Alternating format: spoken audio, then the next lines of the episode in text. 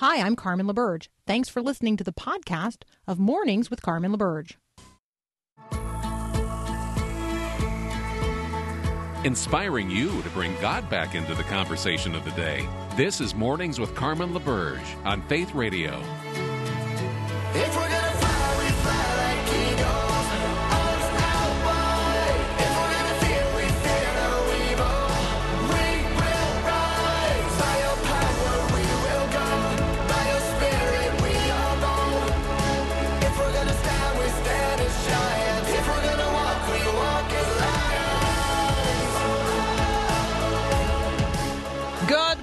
It is May the 9th, 2022. I'm Carmen LaBerge. You're listening to Mornings with Carmen on the Faith Radio Network. Thrilled to be with you today.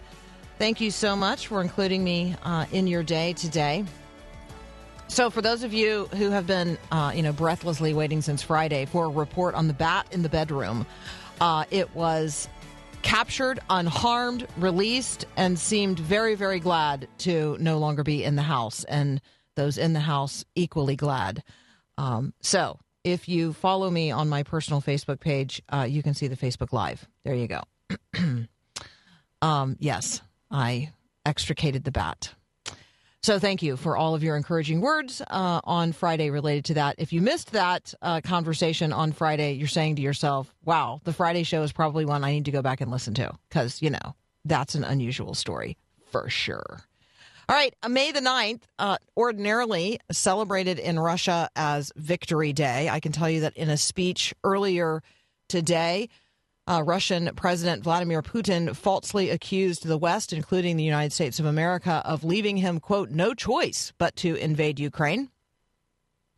So, on this quote unquote victory day, which is the annual date upon which uh, Russia commemorates the defeat of Nazi Germany uh, at the end of World War II. So, typically it's a day that is celebrated with thousands of troops assembling outside the Kremlin. This year was a very, very uh, low key version of Victory Day in Russia. So that's actually, I think, very, very positive um, because there was certainly concern that Vladimir Putin might seek to have some kind of victory over the weekend that he could um, that he could celebrate today on Russian Victory Day. I will say that uh, tragically, more than 60 civilians were killed on Saturday when Russian aircraft uh, dropped bombs on a school in Luhansk. That's a uh, Ukrainian city, um, and um, and also uh, the First Lady of the United States, Jill Biden, made a surprise visit yesterday, spending Mother's Day um, in Uzhhorod, Ukraine. It's a small city in the far southwestern corner of the country our first lady visiting with the first lady of Ukraine, and um, it, it, was a I think a wonderful diplomatic effort. So, um, thanks today for our first lady in that visit. News out of Afghanistan this weekend was maybe not surprising, but uh, very very troubling. It took less than nine months for the role of women in Afghanistan to be reduced from leadership at every level, and freedom on par with men to being under national orders to cover themselves from head to toe, um, wearing, um, again, the quote unquote proper hijab, Islamic uh, understanding of modesty applying to women's clothing whenever they are anywhere outside of their own homes. And so the Taliban has instituted, uh, reasserted this Islamic rule in Afghanistan that women must cover their faces uh, or remain indoors of their own homes. So it took 250 days, basically, from the time that the last U.S. flight left Afghanistan um, for the Taliban to order women to cover their faces in public and avoid leaving their homes. The decree was issued by the Taliban's Ministry for the Propagation of Virtue and the Prevention of Vice. Um, and it's addressing um, every woman in Afghanistan. So please renew your prayers if you had not done so. You know, we've talked uh, frequently about the education of girls and young women in Afghanistan. Um, and so probably need to circle back around um, to those conversations as well. But with Afghanistan in mind, I thought uh, Sarah Zylstra's piece at the Gospel Coalition, Escape from Kabul, um, was absolutely fantastic. Uh, not only is it an article posted at thegospelcoalition.org, but also an audio version as well exists as a podcast. So I am encouraging you to take the time to listen to uh, Escape from Kabul or to read it at thegospelcoalition.org. And Sarah joins us next. You're listening to Mornings with Carmen.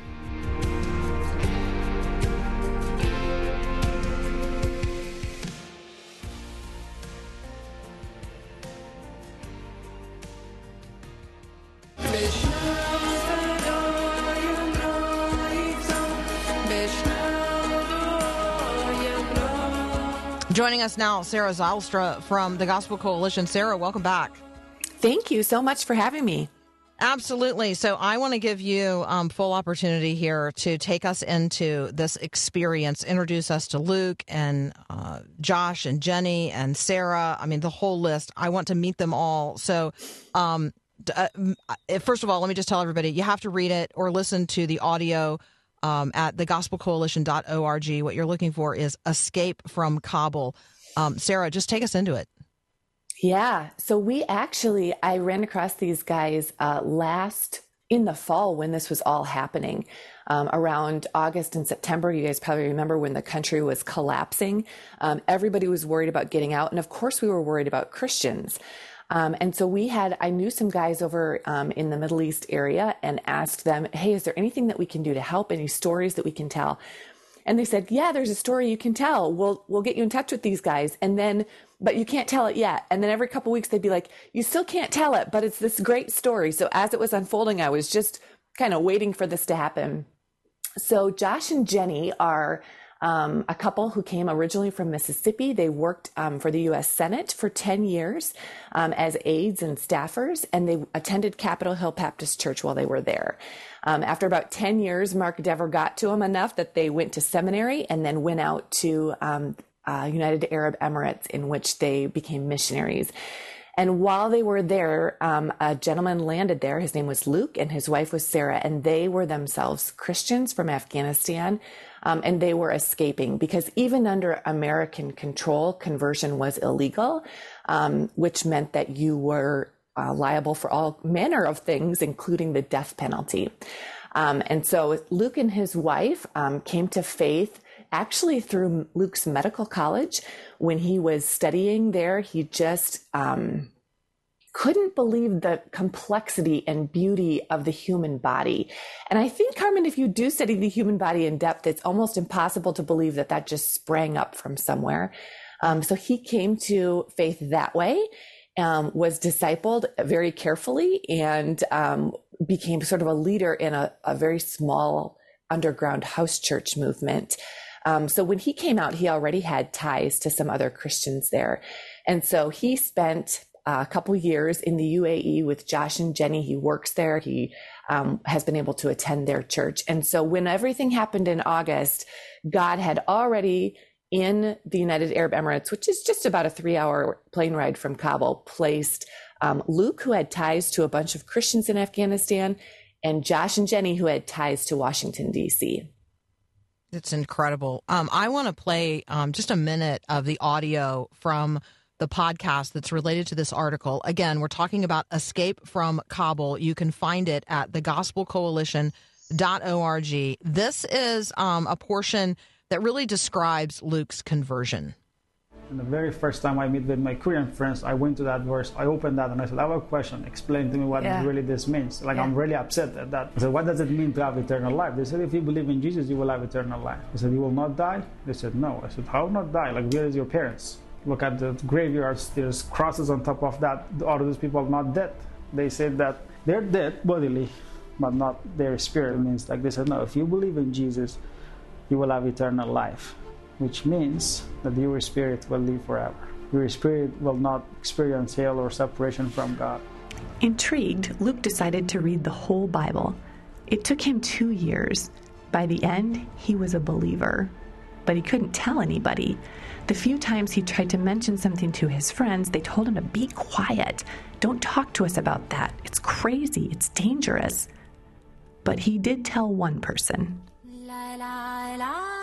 And we're going to talk about that one person um, in just a moment. This is a beautiful story of Christ's redemption and the way that he knits us together as believers around the world um, to advance the gospel. We're talking with Sarah Zylstra. The article is Escape from Kabul. You can find it at thegospelcoalition.org. You're listening to Mornings with Carmen. We'll be right back.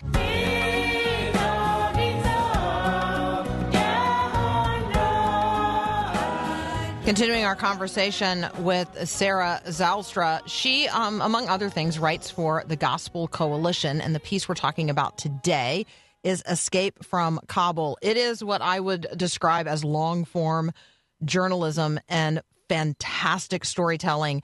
Um, you should check it out, thegospelcoalition.org. There's an audio version as well. Um, and Sarah, it's just fantastic. So this is kind of my first experience with a with an audio version of an article that you've done, and um, it's just very very well done. So thank you so much. Um, talk with us a little bit about foreign friendships and house churches, and then ultimately, I'd love for you to talk about the escape. Yes. Um, so when Luke was was in medical school and first kind of figuring out there's got to be a God out there somewhere, um, he ran across some South Koreans, um, which I don't think we talk about maybe as much as we should. The mission movement of, of South Korea has just been tremendous. Um, when they came to faith through their own, you know, Scottish and American missionaries back in the 1800s, they just, they really took to heart go and they went and they go to the hardest places in the world. And so, um, and and sometimes they pay the ultimate price for it. You can see um, tragic stories of what's happened to South Korean missionaries but Luke became friends with some. Um, and then they didn't give him a Bible, but they would say, come to our house and you can read. And they'd give him like a page or two of the Bible each time that he came. Um, so that's how he first encountered the gospel. That's how when you heard him talking about when he got stuck on John 10 10, like, I just can't figure this out. Christians will have eternal life. What does that mean? So they walked with him through the gospel for quite a while um, before his questions got to be um, pretty he's a pretty bright guy. So they got to be pretty difficult. So they had to hand him off to somebody who spoke dari his language a little bit better. And then that's from there how he moved in. But you're right. Another friendship that he formed was american. Um, there were some americans there too that he spoke with because um, he didn't know a single person in his province who was a christian. So he first right there. I, that that's part of what stands out to me in this piece is that Mhm. like he literally did not know one person in his whole province that was a Christian. And even when we get, you know, kind of to the quote unquote end of the story, we're still only talking about a few hundred people in this entire region of Afghanistan who are believers, but who are near miraculously knit together. Like it it's so extraordinary. it it will just blow your mind the the movement of God in this story. I I cry every time I read it. I cried every time that I listened to it because just it is it is the most clear miracle that I've seen in a long time of God moving pieces exactly together. And you are right. What are the odds um, that a couple people would be able to find each other, and then that they would be able to, you know, as this little house church movement was growing, that they would be able to um, not all be killed. And um, even now, I don't know. There's some who are left there, and there's some who we don't know what has happened to them. Um, but God's physical protection of them has just been really remarkable through the whole thing. talk a little bit about the escape because it, it really it is extraordinary the time at the airport is just awful and then the hiding um, through a series of i mean i just can't imagine and then they they have service and then they don't have service and then they get reconnected and then it just looks like all is going to be lost and it's it's just extraordinary It is crazy. So there's really two escape stories inside this one escape. The first is Luke's escape, um, which is less dramatic, and the second, of course, is the escape that took place this last fall, um, where they were trying to get all. There's this, this group of 22 Christians, especially that I follow through this story, which is Christians who have um, had some discipleship. They've been out and done internships in the United Arab Emirates with Josh and Jenny, um, and but they live in Afghanistan. They live in Kabul, and so when the Taliban come, they are shocked. Honestly, just as shocked as the rest of us were um, that the, that the Taliban would reach Kabul that quickly, that it would fall so quickly before the Americans even left. I mean, it just they were still working on visas and plane tickets to get out when it was too late. There were no more visas or plane tickets to be had. And so to follow, you're exactly right. We follow them through waiting out. They waited outside the airport for a few days, um, trying to get in with everybody else. You probably remember the pictures and the videos of what that was like. Then they couldn't go home. Um, and so they had to go into hiding. People knew they were Christians. And while that was like, uh, eh, not great, but maybe people wouldn't tell under the American government, at least there'd be some due process and maybe you'd go to jail first before you get killed. Um, with the Taliban, if they know that you're a Christian, they can just kill you right there. There's no repercussions. That's good, actually. Um, and so everybody who knew they were a Christian, anybody who would tell on them, um, that would be good for them in the eyes of the new government. And of course, that would be the end of their lives. And so they had to go into hiding immediately. It was incredibly difficult. Um, they're just looking for places to be. It's expensive to hide. They, they were, you know, you'd have to hide, you, so you can't work. Um, how do you get your food? Luke and, and Josh are the ones who are um, sending in the money, trying to find safe houses and trying to make connections. Um, honestly, without them sitting there in the UAE coordinating this, none of this could have happened. Um, so they're moving these people around, they're hiding their, you know, and then they're following rumors, which just guts me of just like, could we get you over the border with a helicopter? Could we get a fake visa? Could we, like, how do we, how can we possibly haul you out of here? So that, it was, it's just, uh, yeah, it's just traumatic. They're in a hotel one night. Um, I don't want to give the whole thing away because Jenny says No, it's so no. So well but yeah they're just it's just one one hard situation after another It is. It's amazing. All right, we definitely we don't want to give the whole thing away. We want Yeah. people to go and either listen to. I recommend listening because it's Mm-hmm. just wonderful to hear their voices. But you can find it at thegospelcoalition.org. Escape from Kabul is what you're looking for. One thing, um, uh, when you said like, um, people would know they are Christians. Part of that is this whole conversation about the identity cards. Yeah. Um, we do not think about that in the United States of America. Uh, we do not think about, um, you know, including our religious affiliation as an identifying feature on a government issued ID. But over there, it's a big deal. And Christians, you know, like it was big for them to change the religious affiliation on their government issued ID card to actually claim Christ. But then that becomes a very, very dangerous thing to have on your identity card. Um, and that part of the story that you tell is extraordinary as well. Again, we're not going to give it all away. Um, I'm wondering if, um, you know, fast forward, you um, you you have a, a, a brief update today on Josh and Jenny, or on Luke, or on anybody else. I mean, at one point, you know, I don't know, somebody's here in the United States, so I'm kind of curious about like how are folks doing who have gotten out and then arrived in a place of safety. Yeah. Um, I, I touch on this a little bit at the end, but you're exactly right. First of all, they didn't stop with these 22. So whatever number I said at the end of there and how many other hundreds of Christians they've helped escape later, that's higher now. Um, So they still continue to be they're just working, Jenny and, and Luke continue to work on this. Um, so more, more have gotten out. Um, certainly. And then also there's this other step because some of them you- you'll maybe remember escape to places like Pakistan or Iran. And of course, the trouble there is that you've a little bit jumped out of the frying pan into the fire.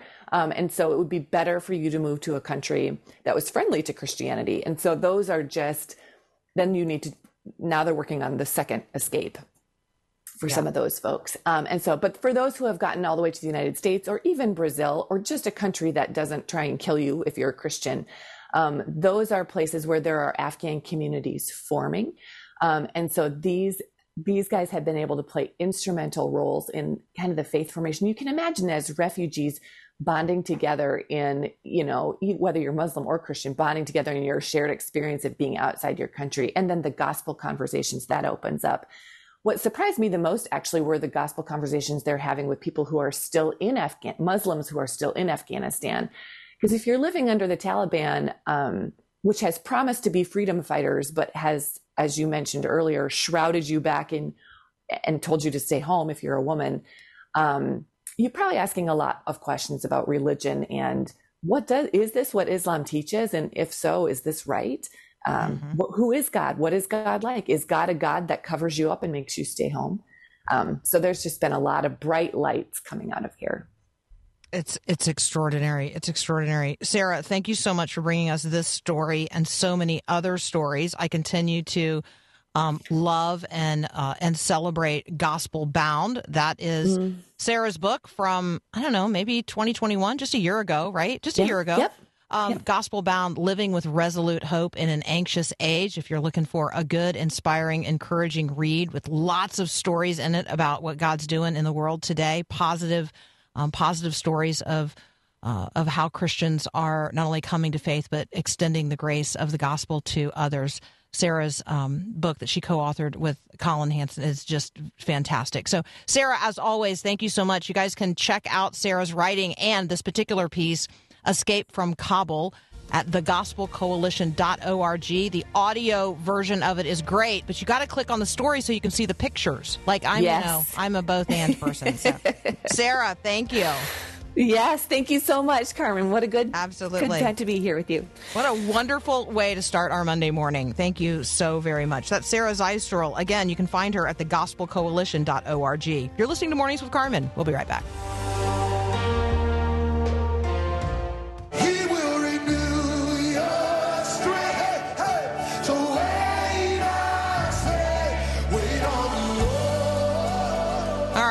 So, from stories in Ukraine and Russia and Afghanistan to stories here unfolding um, in the United States of America.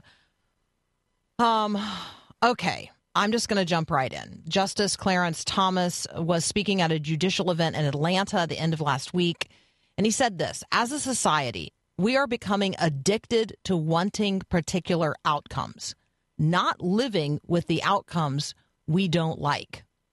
Um, he was saying that uh, in reference to the way people have responded to uh, a leaked document that um, was a part of or is a part of the process by which the Supreme Court arrives at uh, final opinions that are issued in cases before them. Uh, Justice Thomas went on to say, um, we can't be an institution that can be bullied into giving you the outcomes you want. And the events from earlier this week are a symptom of that. When he's talking about the events, he is uh, referencing both the leak of the opinion, which was authored by Justice Samuel Alito, and it identified the justices who had voted for the overturning of Roe v. Wade in a case that originates in Mississippi, where the law prohibits abortion beyond 15 weeks. So this draft, which was then circulated, was in the process of being, you know, perfected. That's how this. That's how the sausage is made. Uh, let's say at the Supreme Court. And until now, that process of circulating opinions and then refining them over time and then back and forth, that process has really been fiercely guarded. But then somebody leaked this February draft opinion. And those who believe that abortion is some kind of sacred right in the United States of America started protesting. And the protesting got uglier and uglier and uglier. Um, and so here are some headlines this morning. This is from Life News. Um, abortion advocates uh, or activists had planned to raise hell at churches across the country on Mother's Day. Um, and there were protests at, at some, um, sparking fear and outrage among others. In Wisconsin, a pro life pregnancy center was vandalized, and those who work there threatened with further violence. Churches were targeted directly, mass interrupted in New York City. Roughly 100 pro abortion protesters marched outside the homes of Supreme Court Chief Justice John Roberts and Associate Justice Brett Kavanaugh on Saturday evening. And when protesters made their way back to Kavanaugh's house, organized, by the way, by one of his neighbors, police ordered the group to disperse. So Daniel Bennett is going to join us next. We're going to talk about civility and incivility. Um, and we're going to talk about how Christians uh, need to be engaging in the context of the political debates of our day and and I'd like to talk about like how is it supposed to work in a representative democracy of ordered liberty. That's up next here on Mornings with Carmen.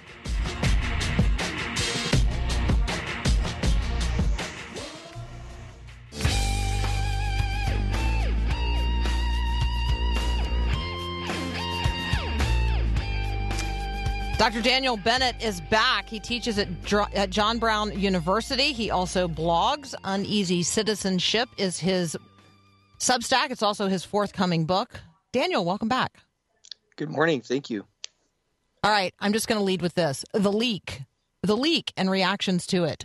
Um, I, you know, we can go a thousand directions with this. I think that I'd like to have your thoughts on the way um, people are behaving toward one another and how we ought to behave toward one another when the process does not yield our preferred outcome. Yeah, excuse me. I think uh, this issue in particular was primed to have this kind of reaction from whomever ended up on the losing side. Now, obviously, we we haven't seen the actual decision yet. It's probably going to change a little bit when we get its final form at the end of June, most likely.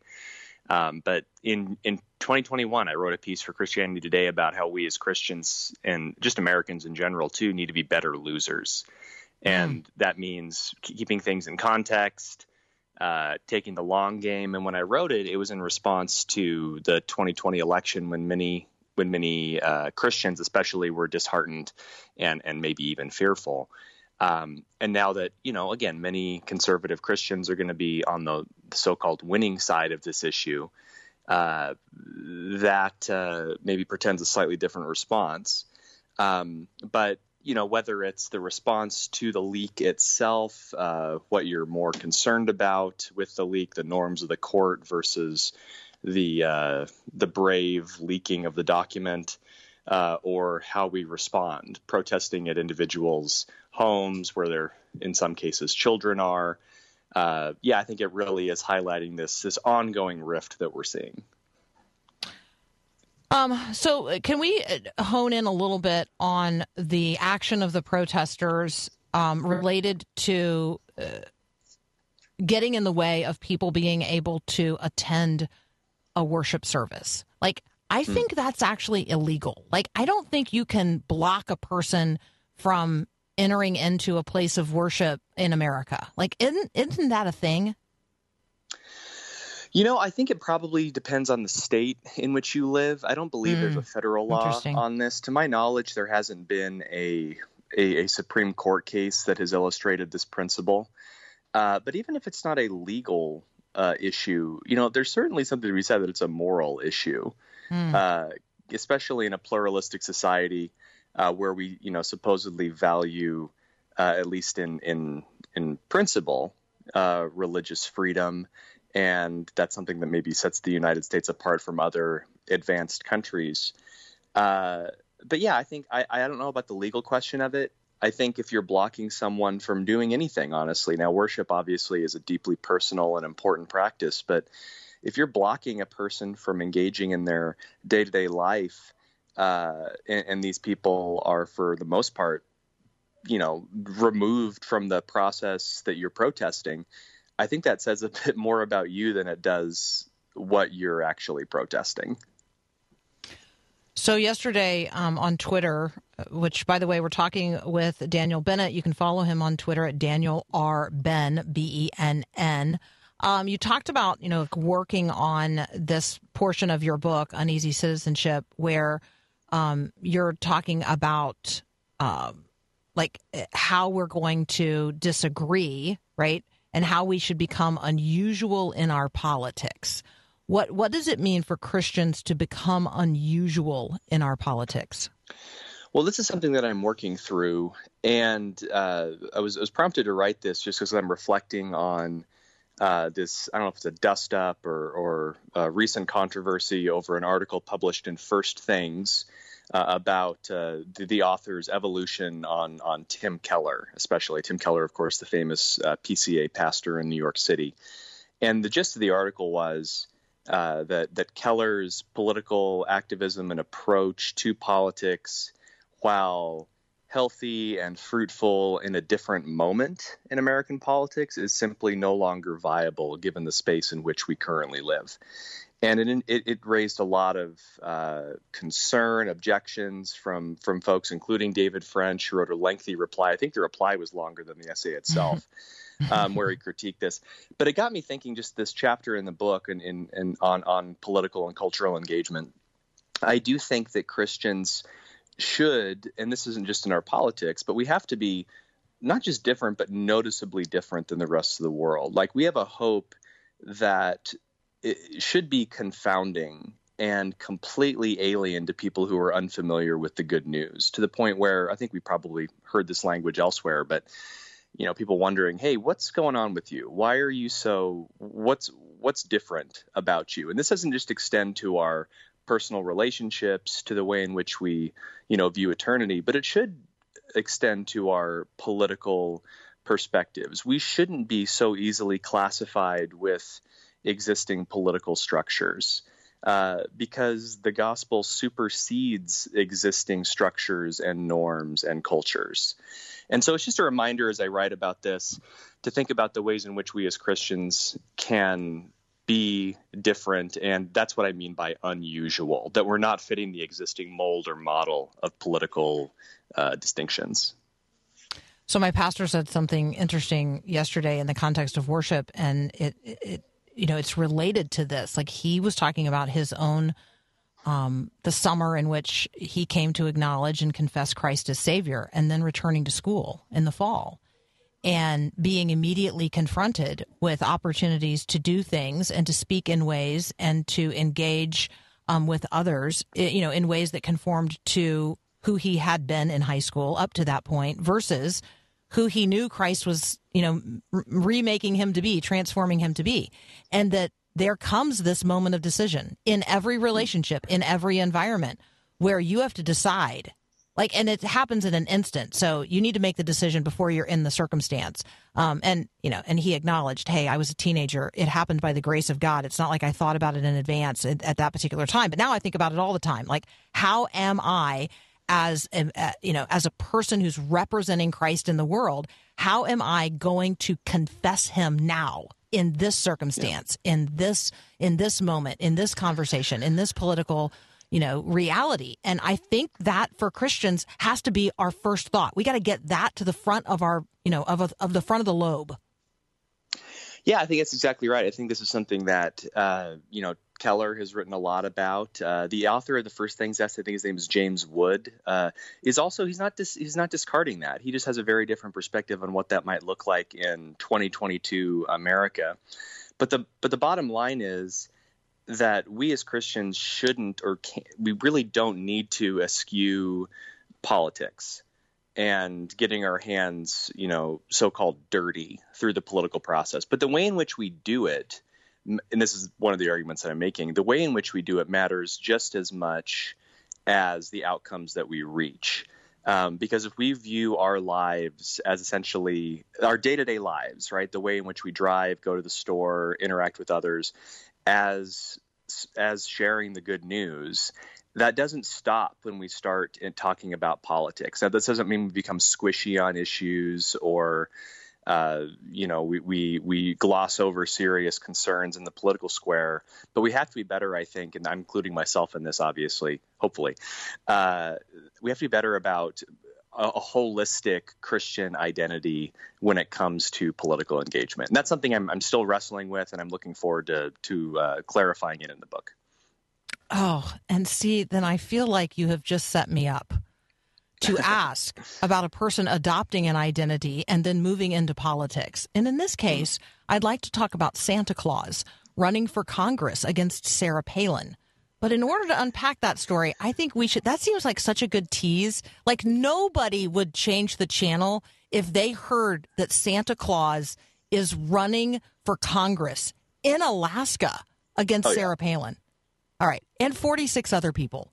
All right. That's up next here on Mornings with Carmen.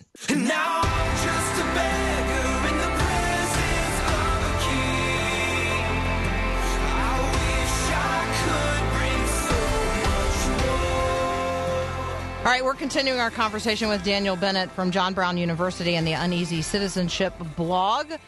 Uh, we there was a character involved in this story named Don Young. Uh, Don Young was an American politician from the state of Alaska, and at the time of his death, he was the longest-serving Republican in congressional history.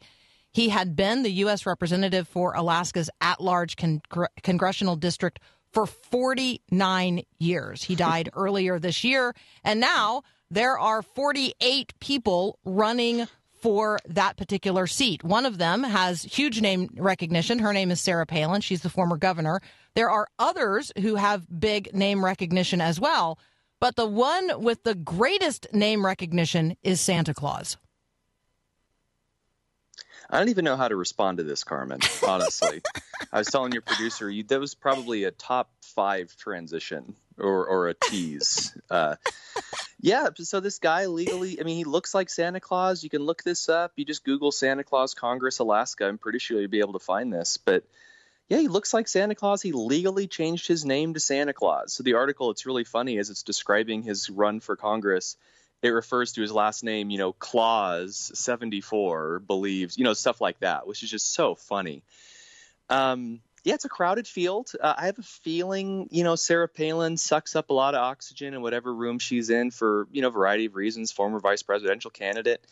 Uh, but Santa Claus has to be in the running, right? I mean, mm-hmm. uh, he's at least going to get some media attention. So, a, a few thoughts. Um, one would be the criteria for choosing a congressional representative. That might be one mm. conversation. The other conversation might be one about term limits because the person who has been in this seat maybe held it for too long in terms of, uh, you know, allowing other people to to rise and serve as well. So, you want to tackle either one of those? Choosing uh, choosing a congressional representative and or term limits. Well, I want to talk about term limits just for a second because this is something that comes up in my classes. And if you so there are few issues that unite folks who study politics as an academic discipline more than term limits, specifically opposition to term limits. And the rationale goes something like this. Uh, well, I'll, I'll, I'll, state the first rationale. If we, if there are term limits, uh, say at the federal level, and members of Congress can only serve for I don't know ten years or whatever it might be, um, what you lose in that process, the institutional memory, the familiarity with the lawmaking process, is replaced with folks uh, on the outside, specifically interest groups and lobbyists who would even have would have even more influence in the legislative process than they do now. And there's a lot of decrying the role that lobbyists and interest groups have uh, in, in, the legislative process. So term limits would actually make that problem worse. But my biggest objection to term limits is we already have term limits. We just don't use them very well, right? We have the opportunity to elect an entirely new House of Representatives every two years uh, this fall, we can elect 435 new people to Congress if we really want to. Mm-hmm. Um, and so Don Young, yeah, he served for a long time.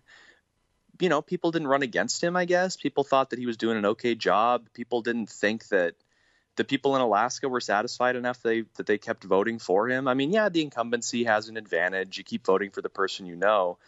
But we already do have term limits through elections. And if people are happy with the person serving, I don't see a reason to I don't see a reason that supersedes the the the, the negatives uh, to adopt that. So that's just a little 101 anti-term limit screed this morning. Okay, apparently uh, Thomas Nelson and Gerald Heikes ran in the Republican primary in the U.S. House Alaska at-large district race in August of 2020, and so um, he didn't run unopposed, so that's good. Mm-hmm. People really did have a choice, and so I think your point um, is made by that. Um, can I ask a completely on a completely different subject? Sure. All right. Um, the Disinformation Governance Board. I feel like you have given this some thought, and maybe um, maybe could give us some thoughts on it today. Right. So this is the new government uh, agency uh, or program. I don't even know what to call it exactly. Tasked with combating disinformation. Uh, I, I, have given it thought, but I don't feel like it's been f- particularly productive. Mainly because I'm not sure what this new disinformation board is actually going to do. Mm. Um, it hasn't really been fleshed out sufficiently for for me. Uh, I think anytime you have the government, the government determining what is uh, what is disinformation or misinformation, that is uh, a problematic uh, problematic thing. I think it's fine, obviously, for uh, media outlets to judge these things, and maybe they come to different conclusions. For scholars, researchers to study these things, and maybe they come to different conclusions. But when the government is making determinations on what is true or accurate, uh, th- and maybe it comes with the the force of law in some way or the attachment of funding. I don't know how it would work exactly, uh, but that makes me nervous. Anytime the government gets authority like that, uh, that, that, that does make me a little nervous. And this is someone who's very very critical of and concerned about the role of misinformation in our society. So I think that the distinction between misinformation, which you know just might be the hapless spreading of rumors and lies, versus disinformation, which is intentional and uh, and often generated by foreign actors, right? Don't you suspect that the Department of Homeland Security is thinking a whole lot more about um, the you know international bad actors influencing things here in the United States versus uh, citizens of the United States haplessly passing along false information to one another. I would hope so, yeah. And there's certainly been instances of countries spreading disinformation in our electoral processes. This goes back not just in the last couple of elections, it's been going on for a long time as a form of uh, statecraft, really, from these countries trying to influence American elections. I think the thing that would concern me, though, is you know, maybe there's some established parameters on what is being considered.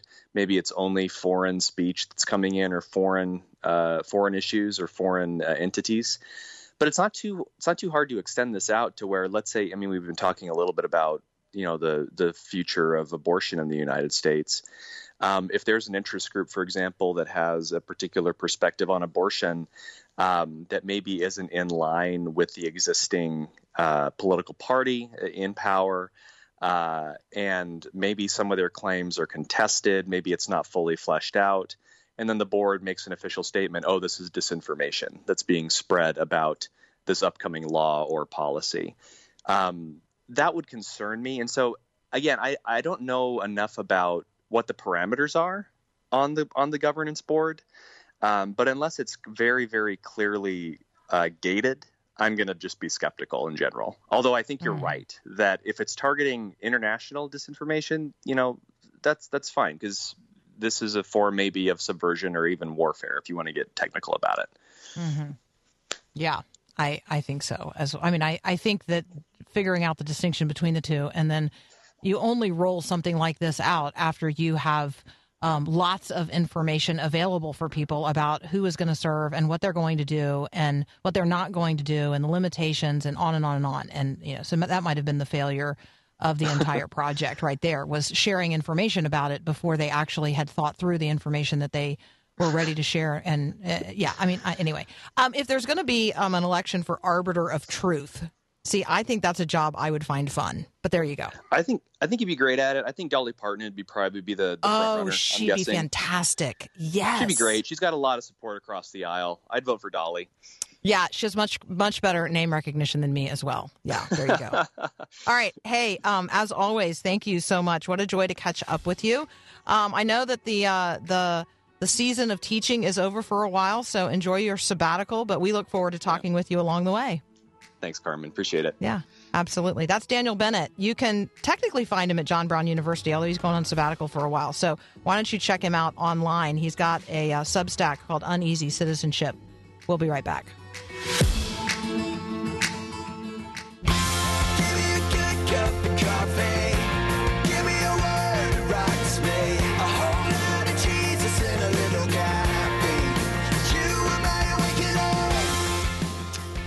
All right, at the top of the next hour, I'm definitely going to make some comments and commentary about this horse.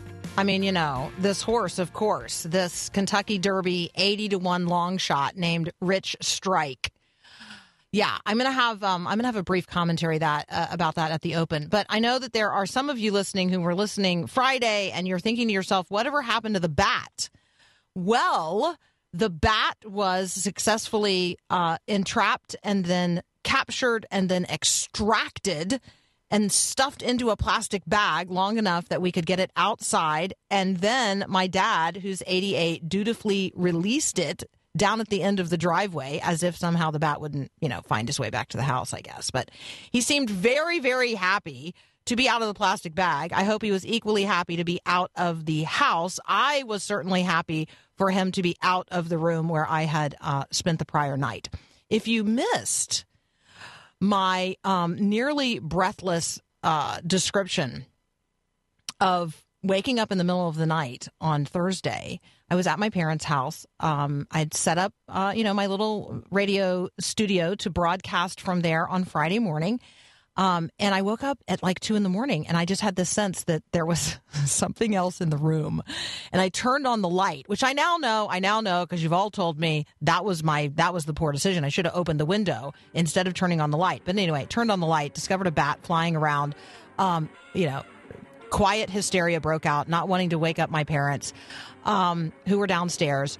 I closed the door, went to sleep in another room or tried to, you know, but the adrenaline is super duper pumping at that point. And then discussed on the show, like, okay, wanting feedback. And many, many, many of you gave me your ideas, experiences, empathetic uh, counsel. So thank you, thank you, thank you, thank you, thank you. Um, I have posted the Facebook Live on my personal Facebook feed. There you go. Another hour up next. Thanks for listening to this podcast of Mornings with Carmen LaBerge from Faith Radio.